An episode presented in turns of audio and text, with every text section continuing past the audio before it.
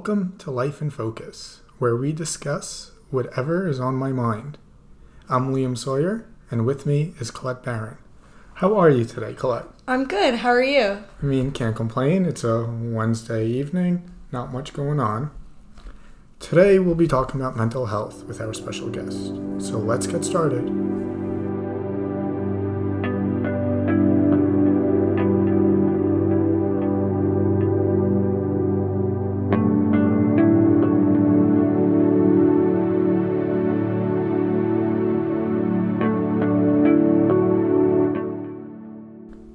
So, this week's episode topic is very dear to me because it is something that I personally have struggled with and something I continue to struggle with. There is such a stigma behind taking care of your mental health and knowing when it's time to listen to our mind and give it the attention it needs. We often go through life ignoring the small signs inside us, but also the signs that other people go off, trying to show that they are also not okay.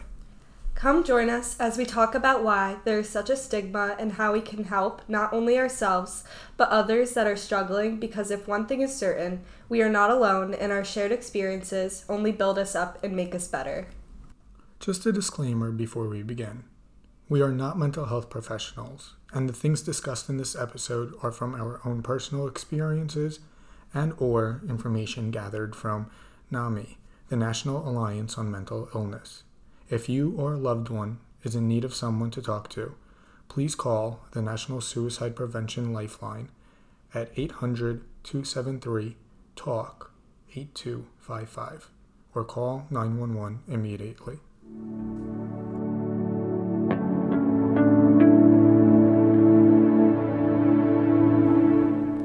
So, why did I pick this as the first podcast episode? Well, as I mentioned earlier, it is something I have struggled with, and being a college student, I'm surrounded with people and things that can make life a little harder than it needs to be.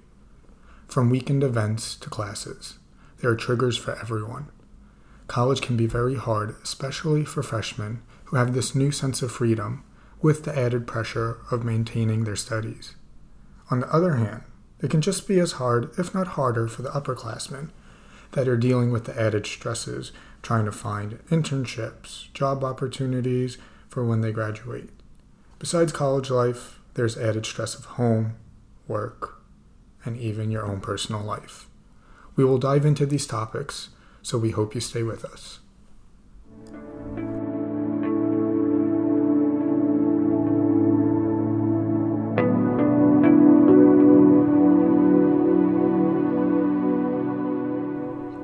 One thing that we as college students do not enough of is take mental health days to rejuvenate and recover from a busy and stressful week. We are so caught up in the party scene that we push ourselves to go out every weekend and drink to the point where we don't remember what happened. This is caused by fear of missing out or simply FOMO. We see people post on Snapchat and even Instagram of a party, and the first thought that comes to mind is, why am I not there? This gets even worse if you are not asked to come, so you just get inside your head and start to second guess everything. Are they my friends? Do they like me? Why didn't I get invited? This should not be the first thing to think about. Who cares what someone else is doing? Focus on yourself and try to be a better person. Try to be a better version of who you want to become, not what others want you to be. Your goal is not to please everyone. Heck, that's impossible. There will always be people that don't like you, and that is perfectly okay. That is absolutely so true, Colette. As you said, there will always be people that don't like you, and that is okay. You don't need validation from everyone. You don't need everyone to like you or be your friend. And as you were saying earlier about FOMO, there are some weekends that I don't have the motivation to go out because my social media, my social meter has ran out. And honestly, that's okay. If your social meter runs out, you can stay home, you can watch a movie. Like for me, I find the joy of staying inside and being with myself. From a simple pint of ice cream to catching up on my Netflix obsessions, I choose to do something that makes me happy. One thing that made me really happy is listening to music. I go everywhere listening to music because it is so therapeutic. I enjoy the songs that have great lyrics with meanings that I can actually relate to. From indie folk to pop, I generally listen to almost everything. Currently, my music obsession might be out of hand, as Apple Music has said that I have listened to music this year alone for 709 hours, with one specific album, The Weatherman by Gregory Alan Isakov, on replay 455 times. Go check him out, honestly, because his lyrics are legendary. Is there a song that you have been listening to that you can't stop? Um, honestly, I've been listening to a little bit of French music actually lately because I find it really relaxing and therapeutic. And I do agree with your point that um, I go around listening to music everywhere as well because it makes me feel relaxed and calm. So artists like Clairo I like to listen to a lot when I'm walking to class because her music is more on the calmer, re- relaxing side, and it kind of helps me like drown out my thoughts and kind of forget about the stresses of the day that I'm facing. You know, definitely. I agree with that a thousand percent. A lot of people think that when you have your headphones in, you're unapproachable. You think people think that, oh, don't talk to me. I have headphones in. That means I don't want to talk to anybody. But, you know, most of the time it's the complete opposite. We listen to music to find that sense of comfort that we can't get on a day to day basis. Yeah, definitely. Sometimes I have a really hard time getting out of bed in the morning, and even if it's just like for something really important like class or an event, and this is not because I don't care about it or because I'm not prioritizing it. It's usually because I'm anxious for the day, even though I have no idea what it's going to be like. Uh, usually, this leads to me calling my family members because this is what I find helps me the most. I love having a close relationship with them because it brings me a sense of comfort and happiness because I feel like they're the people that can understand me the most when I'm going through these anxious times. And when I'm feeling really down, my sister and I will usually do city days together, which always makes me feel better. Activities that we do usually consist of shopping, eating, or seeing different places in New York City. Our favorite place to go is Washington Square Park and get ice cream, and then go shopping in Soho. And personally, I also utilize shopping as a way to make me feel better because I'll I know that I'll have something new to look forward to, and I also love fashion, so this is like a great um, way for me to de-stress myself. And you gotta treat yourself after a long week. Come on, you gotta go to hit up every single store and be like, yes, I want that. I want this, this, this, this, and that. Give me more. Exactly. It's a great thing to look forward to, and I'm glad that I have people around me that I'm able to do these things with. Oh, that's awesome to hear.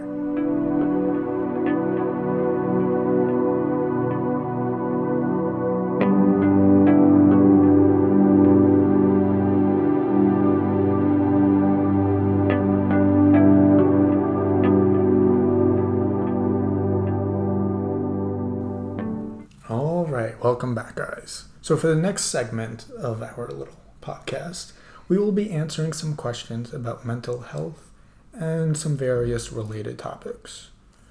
So let's dive into it with question one What is your story with mental health? Colette, would you like to get us started with that one? Yes. So, growing up, I went to, I grew up in a really small town and everyone was kind of the same. And sometimes I didn't fit in as well as everybody else. So, growing up in elementary school, I got bullied a lot. And then moving up to middle school, I got bullied as well. And this caused a lot of social anxiety for me. I didn't want to get up and go to school in the morning, and it was really hard.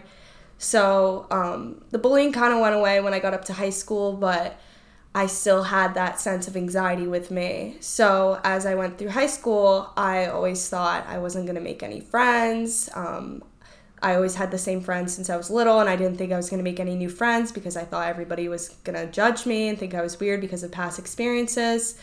But I actually did make a lot of friends, and it was surprising to me.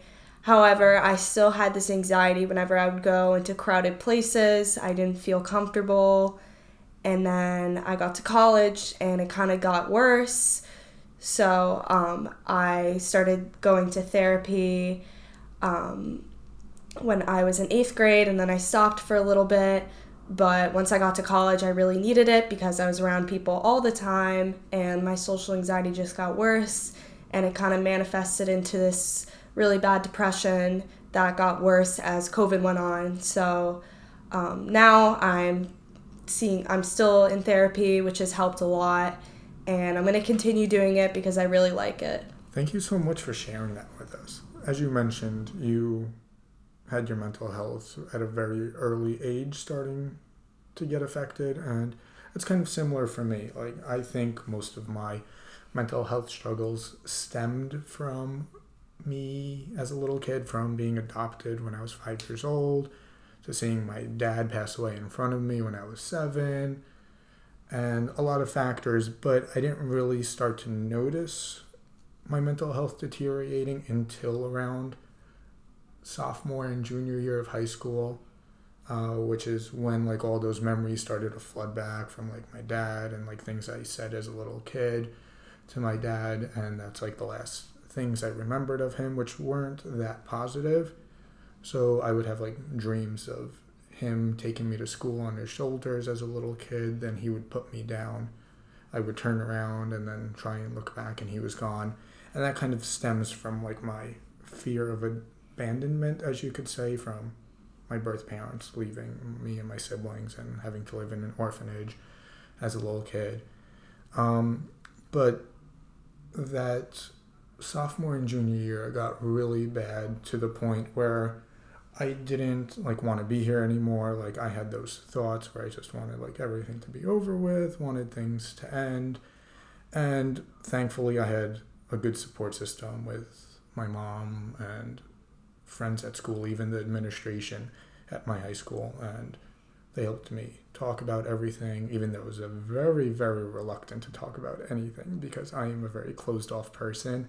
I have a lot of walls built around my life, around my heart, my mind, and everything. So I didn't want people knowing everything that was going on in my life. But that stuff sort of changed when I knew that there was a problem and I knew that I had to do something to change it.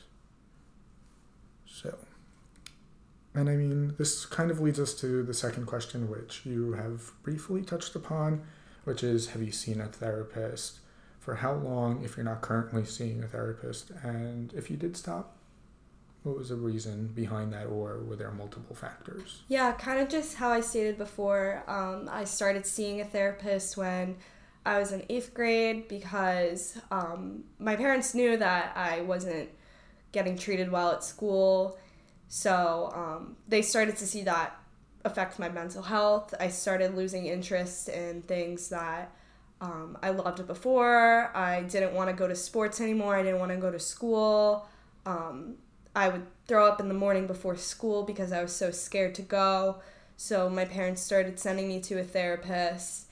And um, it was really hard for me to open up because I don't think I was aware. My, I, I think that I was getting treated so bad and I didn't know why it was happening. And I was so young, I was not capable of really like expressing or like having like a routine amount of thoughts that were plausible. So i couldn't really talk about anything with my therapist. It confused me. I was more in a confused state and it didn't make sense to me because my whole life i tried to you know be a good person i tried to be a good student um, everything i wanted to be um, I tried to participate in sports and everything, so it didn't make sense to me why I was getting treated like this. And um, so I started seeing a therapist, and I didn't really answer their questions. I wasn't really a great patient, so I stopped going. And then once I got to freshman year of college, I started going again because I noticed my anxiety and depression were increasing and I knew this was not it was already leading me down a very bad path so I didn't want it to keep doing that. So I started going to therapy through Manhattan College and through there. I didn't really love it so I started going to a different therapist and um, that worked out okay but I wasn't I wasn't seeing that many results so now I'm seeing another one and it's been working really well and I hopefully it keeps working well because I've made a lot of progress this year and it's felt really good. You know, as you were talking about all the different therapists you went to, I mean, I can relate a little bit. I've been to three total therapists. Like my first one was way, way, way back when I was a little kid, maybe like fifth 15, 16, actually, probably earlier than that. And that was mostly for issues that we were dealing with at my house with my sister, and then between my sister and me and my mom, like, as like a bundle, you could say. Because, like, me and my mom have been pretty tight as little kids, so we didn't really have that many issues that we needed to talk to as a therapist. And that was kind of more, I was kind of more forced into doing that as a little kid, so I had a little resistance to it. Anytime the therapist would ask me questions, I would give her one word answers and be like, yeah, no, mm hmm. And that's pretty much it. And honestly, that was nice as I grew up. We stayed with her for a long time, and it was nice because as I matured, I realized that yes, I might not necessarily have problems that I want to deal with right now and talk about. It's nice to have someone that I can talk to if I choose to about it. Um, and the only reason we stopped going to her is because she ended up retiring and moving to Florida. So we were like, we can't go to Florida with you as much as we love you and how close we are. You literally know all of our life stories in my family. We, we can't go with you. So then we, I kind of paused with therapy at that point, and I didn't really go to another therapist until high school when I wanted to like end everything, and that was also kind of by force with the mental hospital after I got my evaluation. They wanted me to continue with a therapist, so I did that with the local mental health organization where I lived and I did enjoy that. And that was a good therapist. Me and him got along very nice. I told him about almost everything that was going on in my life at the time. Came out to him also before I like wanted to deal with that as a whole general thing with everybody. And I mean that kind of ended abruptly too after a couple maybe 2 years of seeing him he went on vacation and he passed away on vacation. So I had to find a new therapist after that. And luckily, there was a great female therapist that was in the same building as he was that I started seeing. We clicked. We would talk about school. This was like right before college applications were due. And she was talking to me about all the processes and all that. So it kind of relieved that type of stress on my mind because I was dealing with stuff from previous years. And I stopped going to her when I went to college because I was like, I don't see the point of going to a therapist right now. I'm at a good place mentally. Um, so I was like, I can take a pause, but if I ever needed to go back to her, I can always reach out and continue with that. That's always an option for. All right. So for question three.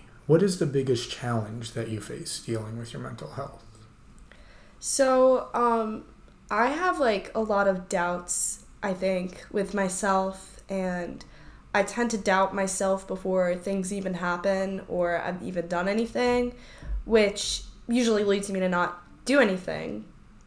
So, that's probably my biggest challenge. And um, I usually say to myself, I can't do this, or like, I'm not good enough to do this. Usually it goes along the lines of, I'm not good enough. So um, it makes dealing with tasks and other things much harder. And I spend a lot of time in my room and in my bed. And it, sometimes it's really hard to get out of my bed because I'm scared that I'm going to embarrass myself if I do anything. It could be even the simplest task. It could be going to the deli to get an iced coffee and a bagel, like anything that I can do. I'm scared that I'm not gonna, something's gonna happen, but I don't even know what it is. So this makes day to day life kind of difficult because I want to stay in bed all day because that usually feels better for me because I feel like I'm in a safe space. So it's challenging. It's hard for me to get things done. Also, I get really bad anxiety attacks and panic attacks sometimes, and those interfere a lot with getting things done, clearly. So, um, if things pile up or like just I can get really stressed out over things uh, because sometimes my moods will go up and down, up and down, up and down. Those will usually cause it. So obviously, the anxiety and panic attacks make it really hard to get things done. You know, I totally get that. Like for me, it's mostly my getting into my head about everything. Like even the simplest stuff, um, I'll just like pick up my brain and be like, "Oh, what's wrong with you? Why didn't you do this? Why didn't you do that?" And also like worthiness is kind of a big challenge for me because I don't find myself to be worthy in a lot of cases, like worthy of love and all of that. Like I'm the biggest hopeless romantic you'll ever meet. So I mean that one is hard in itself, and just the self doubt that I have in me makes that even worse. Um, I mean that creeps up on me just randomly. Like it could be a weekend where I'll just be like sitting inside watching Netflix or just listening to music, and then I'll just like start thinking about stuff that happened like a month ago, and then I will just constantly replay that in my head over and over and over and think about what if things happened differently? What if I didn't say that? What if I said that? And I mean, honestly, I should not be doing that because past is in the past, and I should only be trying to focus on the future and work towards a version I want other people to see me as, and not as a version as what people want me to be. I should just be who I want to be, and just, as people would say, fuck everyone else, and just think about yourself, but not in a negative or cocky aspect. Think of yourself as in put yourself first and put your mental health first. So, as we're getting to wrap up, what is one thing that you want others to know about mental health or anything related to mental health? One thing I want others to know about mental health is that it really takes a toll on someone's day to day life and it's not something that is easily controlled. So, I think that a lot of when someone sees the way someone's acting, it could be something little, there can be judgment. I think that there should be no judgment there because it's not controlled how someone feels because how someone feels can lead them to having something maybe not great going in their lifestyle, but that should never be judged because that's not something someone can control stuff like having a messy room or not taking out your trash or something like that. It's a small thing, and I think that it shouldn't ever be judged because that person is feeling obviously feeling a certain way and they can't get themselves to be propelled to get stuff done. So I feel like there should be more leeway with that and I think, especially with parents, I think parents need to understand too that not everything is easily controlled. And it's sometimes even just getting out of bed, it's really hard to get yourself moving, and it should never be judged. Yeah, no, I want to add on to what you say with that. Like, in the aspect of not being judged, there should also be a sense of people who are kind of experiencing the person who's in a bad mental state at the moment they should not be constantly nagging at them, be like, what's wrong? Why aren't you doing this? Sometimes you just need to let them be for a moment. Yes, it's okay to check up on somebody. You should be checking up on people that are close to you, but don't be checking up on a way that makes them think, oh, you want to know everything about my life. Like, now I'm not going to tell you what's going on. Or don't be rude about little things that they aren't doing because they're having issues that they don't want to tell you about. But that's just something to add on with that. But I think one thing that I want people to know is I'm going to echo what I said earlier um, on my previous question about don't worry about what other people think about you, just worry about how you want to come across and how you want to be as a person in the future. Your life is your life, and you decide what is going on in it how it's going to be, and most importantly, who you are going to be in this world. You are here for you, and you should be choosing to express yourself in a way that you want others to look at you. You shouldn't be changing your hair, your body, or anything about you to please other people. Because in the end, something's always going to happen, and You're always going to lose friends. People are going to stay in your life, but there's always that chance that people won't. But focus on those people that will because they will help you become a better version of yourself.